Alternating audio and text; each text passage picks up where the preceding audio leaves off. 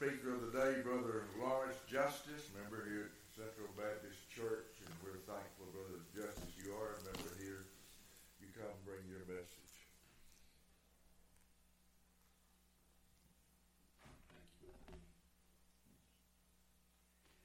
Please turn in your Bibles to Matthew chapter 16 and verse 18. Matthew 16, verse 18. The title of this message Is There Such a Thing as the Universal Church? And I say also unto thee that thou art Peter, and upon this rock I will build my church, and the gates of hell shall not prevail against it. There are three major views today of the nature of the Church of Jesus Christ. First, there's the Roman Catholic view that teaches that the church is universal and visible.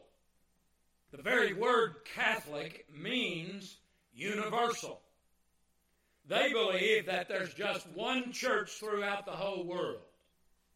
In their thinking, no local con- Catholic congregation is a church, but only a small part of the whole church. According to the Catholic view, the word church cannot be plural because there is just one church. The key thought is that the church is visible.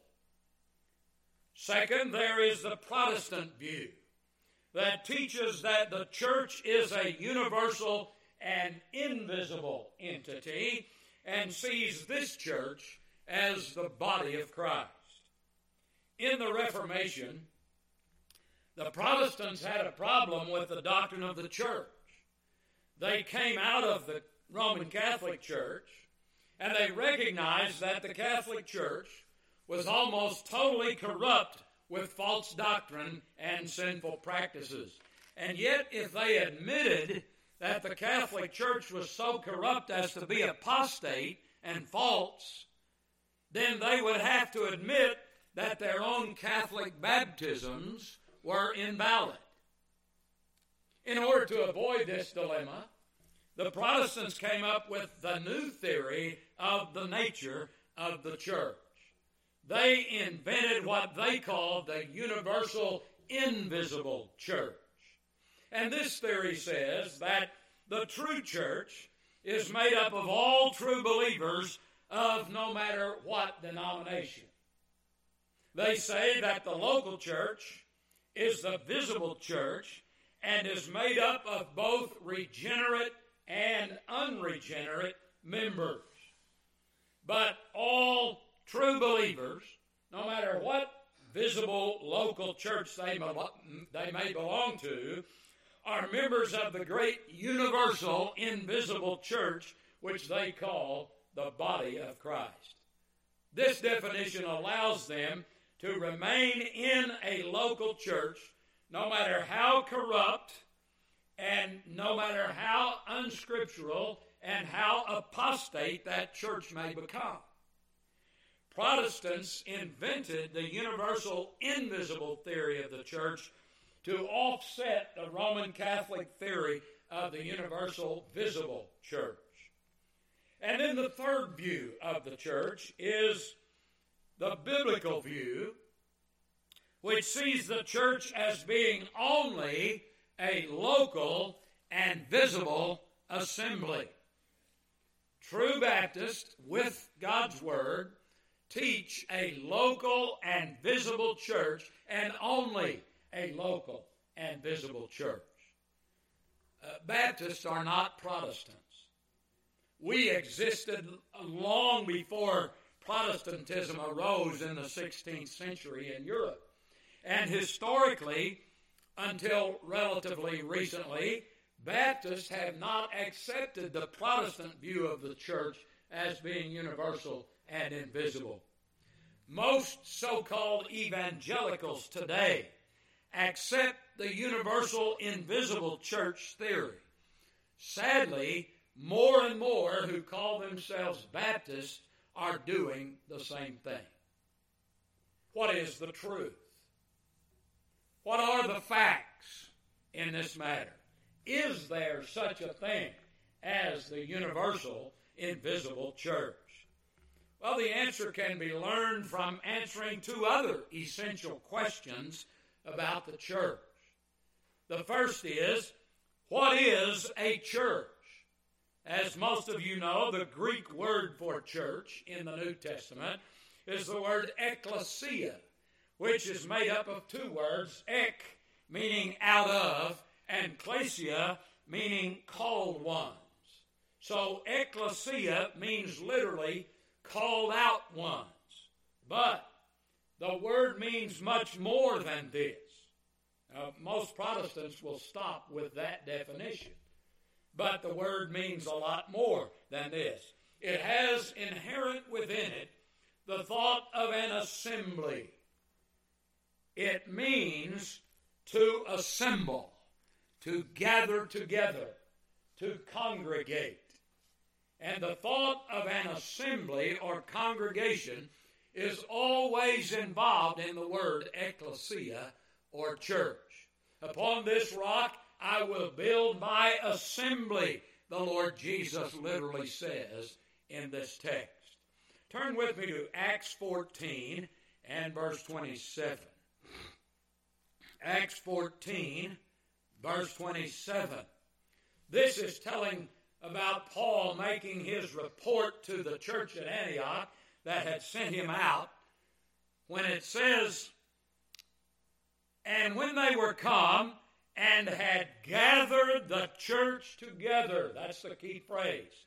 They rehearsed all that God had done with them and how he had opened the door of faith unto the Gentiles. Now that was an assembly. Biblical Baptists believe in a gathered church. In fact, historically, we were once ridiculed for believing in a gathered church. The translators of the King James Version used a Scottish word, kirk, K I R K E, uh, or church. They used that word in order to translate ecclesia. Ecclesia would better have been translated literally as assembly or called out assembly or congregation. If words mean anything, an assembly is something that assembles. If words mean anything, an assembly is something that assembles. I have in my possession a copy of the notes of a sermon by the pastor of a Bible church in Kansas City, in which that pastor makes the following statement quote, What does the Bible teach about the church? The Greek word translated church refers to an assembly of people. However, as used in the New Testament, it emphasizes people, whether assembled or not. Thus, as a believer, you are the church. Unquote. well, an assembly is a company of people who actually assemble. It's not an individual, it's a company of people who actually assemble. If something never assembles, it's not an assembly. Let's look now at the biblical definition of a church. And we've already seen that the word means a called out assembly. From considering the rest of the New Testament, we find that a church can be properly defined as an assembly of baptized believers. A New Testament church is a local, visible assembly of scripturally baptized believers. The New Testament idea of a church is that of a sovereign, independent, local congregation of baptized believers banded together to carry out the great commission of the Lord Jesus Christ. Well, the second question I shall ask in seeking to answer the question in the title of this message is How is the word church used in the Scriptures? The New Testament uses the word church in three different senses. First of all, it uses it in a local sense to refer to a particular congregation or congregations. In this sense, the word refers to a particular local visible assembly. Turn to Acts 2:47. Acts chapter 2, verse 47.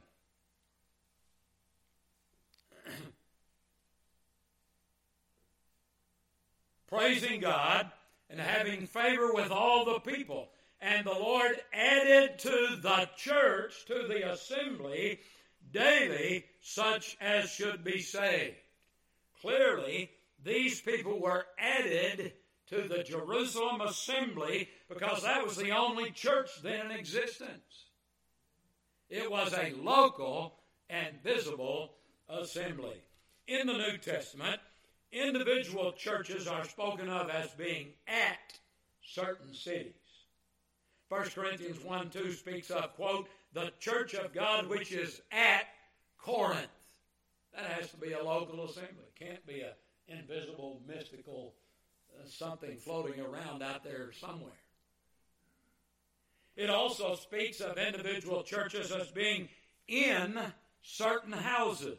Colossians 4:15 speaks of the church which was in Nymphas's house.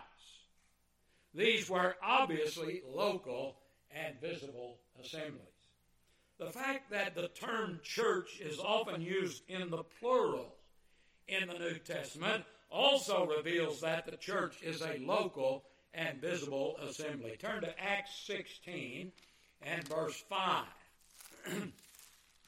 Acts chapter 16 and verse 5.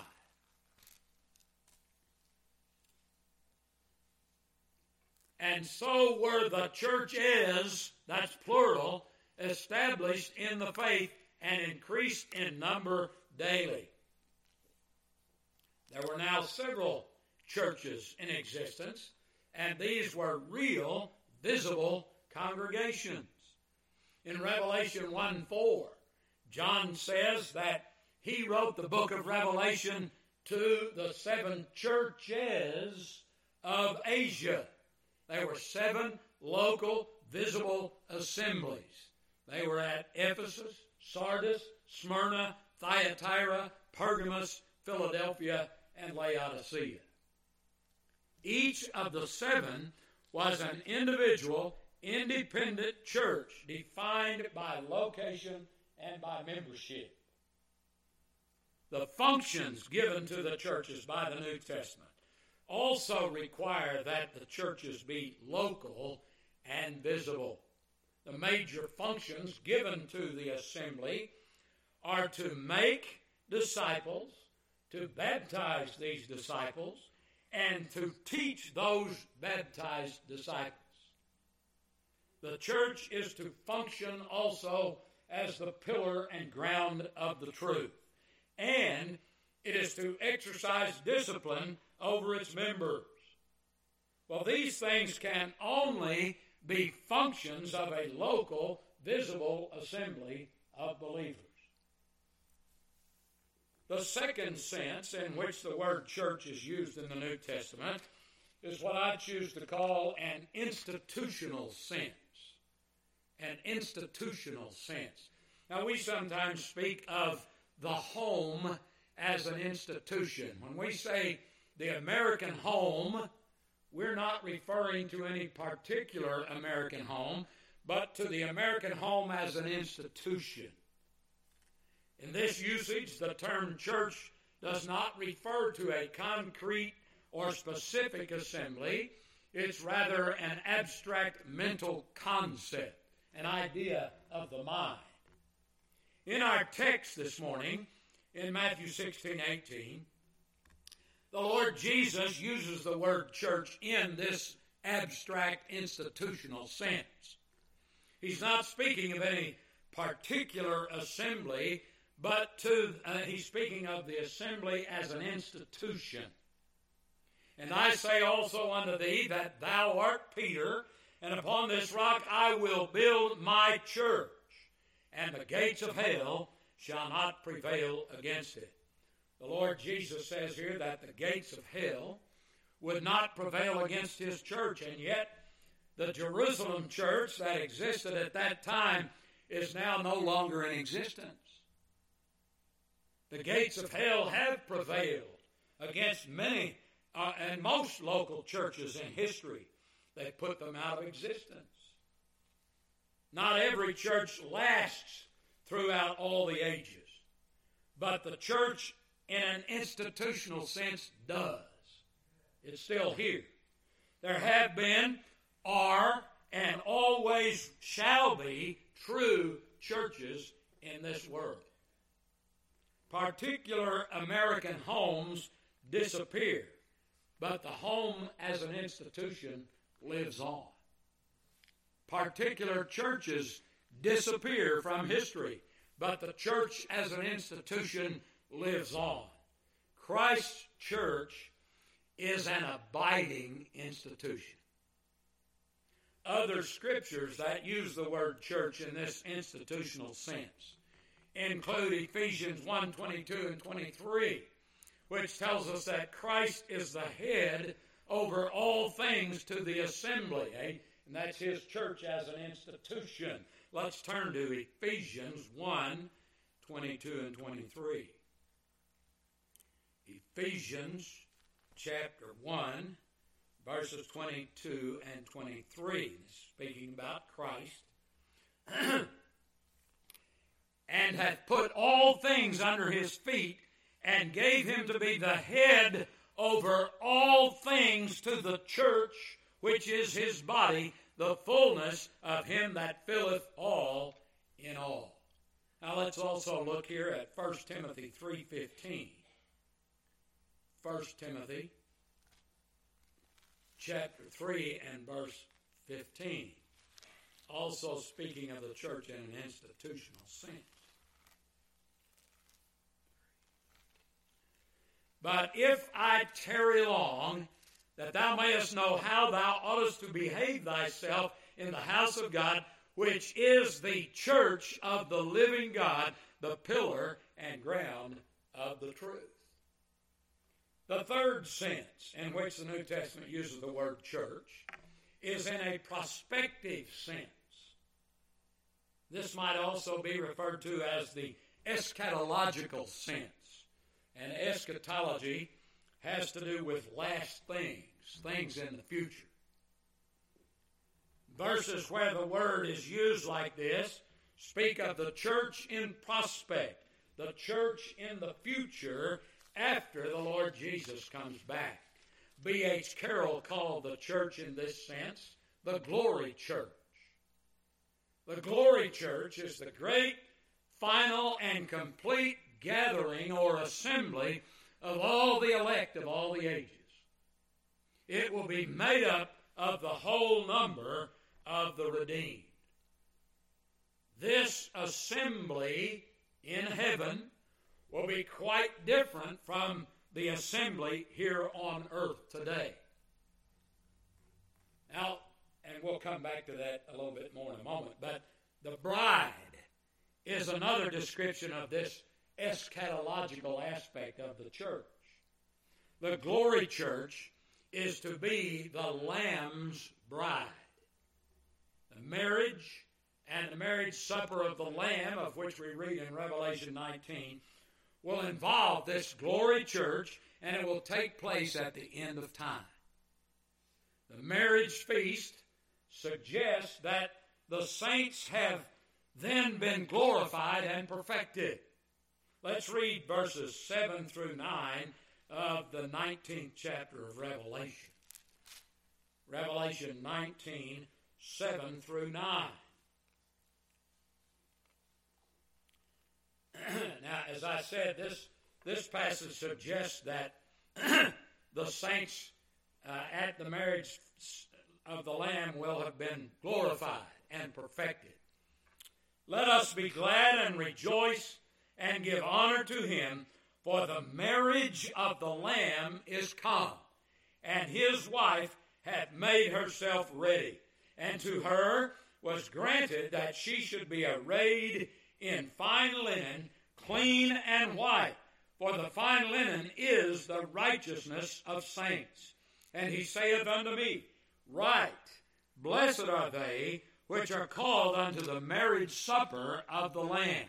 And he saith unto me, These are the true sayings of God. Two scriptures deal with the church in this prospective sense.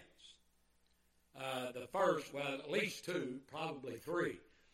But uh, the first is Hebrews 12, 22 and 23. If you'll turn to that with me. Hebrews 12, 22 and 23. Now, this is dealing with the church in this prospective sense, future, eschatological sense. But ye are come unto Mount Sion, and unto the city of the living God, the heavenly Jerusalem, and to an innumerable company of angels, to the general assembly and church of the firstborn which are written in heaven, and to God the judge of all, and to the spirits of just men made perfect. The other scripture is Ephesians 5:27 if you'll turn to that. Ephesians chapter 5 and verse 27. Paul is speaking here about the church and about Christ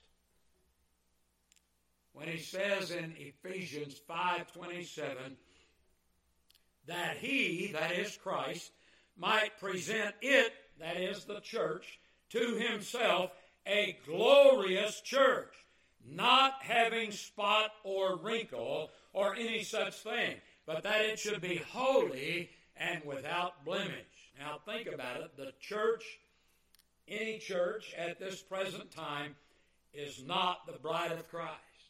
The bride is the church in glory, perfect, glorified, ready to enter into eternal bliss with her Lord.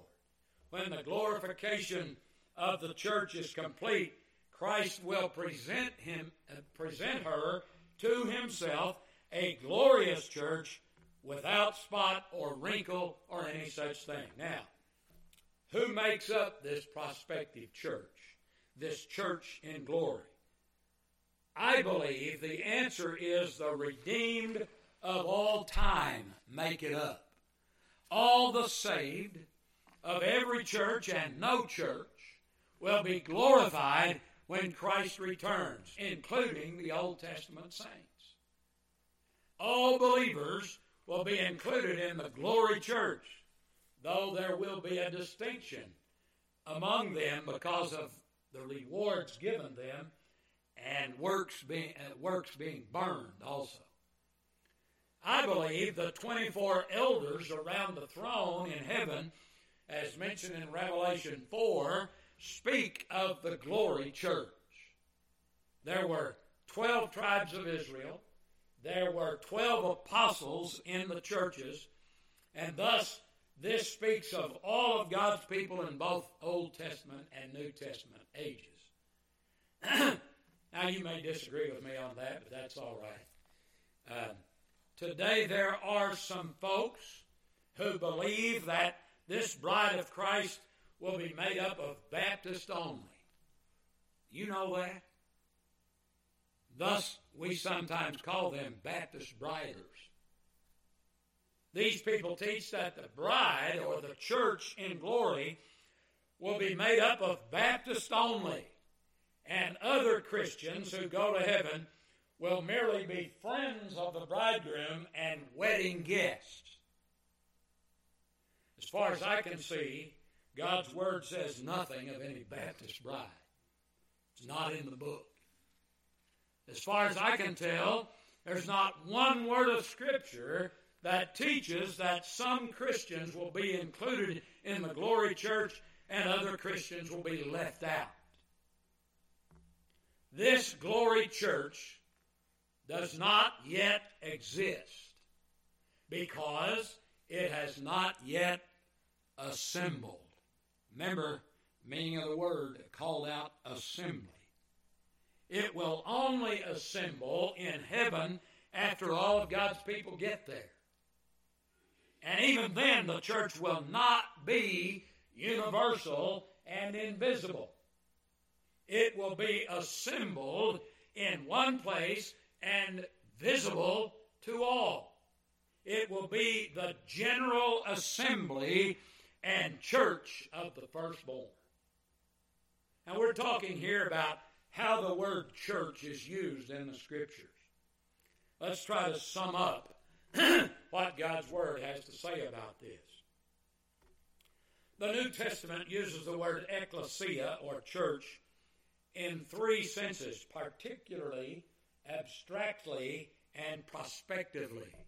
Now, if you're going to remember those three $2 words, uh, you've got a, a good idea of the church. Particularly, the scriptures t- speak of the church particularly, abstractly, and prospectively. Well, the Lord Jesus uses the word church 26 times in the New Testament. Altogether, the word occurs 115 times in the New Testament. It is used 110 times with a Christian significance. 94 times the word has reference to a local visible assembly. So this is the main emphasis of the scriptures concerning the church. It's used 94 out of 110 times to refer to a local church. You know that's the main emphasis of the scriptures in teaching about the church. 14 times the word is used to refer to the church as an institution. And twice it's used of the church in glory, the church in prospect. Five times the New Testament uses the word of, uh, of an assembly other than one made up of baptized believers. It refers to something else. Acts 7:38 speaks of the church in the wilderness. And a lot of people really get confused about this because it's talking about Israel. Stephen in this scripture is reviewing the history of Israel. And he speaks of a time when Israel was assembled in the wilderness. Uh, this was not a church in any sense, any of these three senses in which the New Testament uses the word to describe it. Hebrews 2:12 speaks of this same assembly of Israel. It was simply a gathering of Israelites at the door of the tabernacle. Acts 19:32 and 1941 used the word to refer to an assembly of citizens in the theater at Ephesus. The Greek word says a church gathered in the theater at Ephesus. Wasn't talking about a church in a religious sense at all. It meant an assembly. This was a local, visible assembly, but it was not a body of baptized believers. Acts 1939 uses the word to refer to the town council at Ephesus that would be called to deal with city business. And this too was a local, visible assembly. Well, this brings us to the question asked in the title of our message this morning Is there such a thing as a, as a universal, invisible church? The answer of God's Word is no. There is no such thing as a universal, invisible church. Now let's, let's consider four reasons why this is so. First of all, there's no such thing as a universal, invisible church because a universal, invisible church cannot assemble. The very meaning of the word church in the New Testament requires that it be an assembly of baptized believers in Jesus Christ. But it is impossible for a universal, invisible church made up of believers everywhere to assemble here on earth. 1 Corinthians 14 23 speaks of the whole church coming together, something impossible for a universal, invisible body. Let's turn to that. 1 Corinthians 14 23. 1 Corinthians chapter 14, verse 23.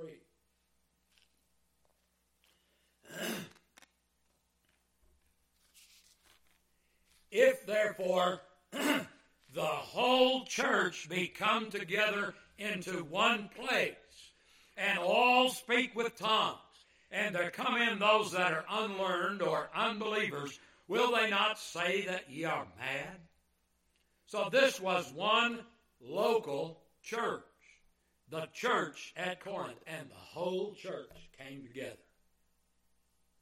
Next, 1 Corinthians 15 9, if you'll just look down the page there. 1 Corinthians 15 9, Paul says here, For I am the least of the apostles, that am not meet to be called an apostle, because I persecuted the church of God. Now, did Paul persecute an assembly that never assembled? A universal, invisible assembly? No, he persecuted the visible Jerusalem assembly. Read about it in Acts 8 1. Since all of God's people have never yet assembled, there is today no universal church. Second, there's no universal church, invisible church today because a universal, invisible church cannot carry out the functions given by our Lord to the church. Whatever this universal, invisible thing is that they talk about, it has no commission, it has no functions, has no ordinances, it has no discipline, it has no officers, it has no meeting place. Thirdly, there's no such thing as a universal invisible church because Christ himself never spoke of a universal invisible church. Though he used the word church 21 times, he never spoke of a universal invisible church. He used the word three times to speak of the church as an institution, and 18 times to speak of a local, visible assembly. Turn to Revelation 22 16. Revelation 22, verse 16. This is the final word of the exalted Lord to his churches. These are local, visible assemblies. I, Jesus, have sent mine angel to testify unto you these things in the churches. In the churches. I am the root and offspring of David and the bright and morning star. Fourthly, there's no such thing as a universal invisible church because the New Testament never refers to the church with universal adjectives. The New Testament never describes the church with such terms as universal, invisible, mystical, or Catholic. Baptists do not describe to the Apostles' Creed. By the way, I went to a meeting of the Founders Group. That's a Southern Baptist outfit. They stand for the doctrines of grace, but they're really goofy on the church. And they subscribe. I remember one preacher preached on why Baptists should subscribe to the Apostles' Creed. I never thought I'd hear that in a Baptist church. But the apostle the apostles creed states quote i believe in the holy catholic church the communion of saints now, that doesn't mean the roman catholic church but it means the universal church because catholic means universal and uh, that's not a biblical term and i don't believe in the holy catholic church i'm a baptist now one other consideration in answering the question is there such a thing as a universal church? The General Assembly and Church of the Firstborn in Hebrews 12 22 and 23 is not a universal invisible church. Even that prospective church is not a universal invisible church. Turn again to Hebrews 12 22. Hebrews 12 22.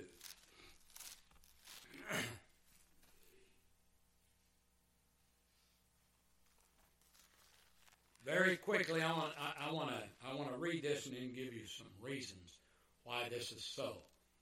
This is not a universal church.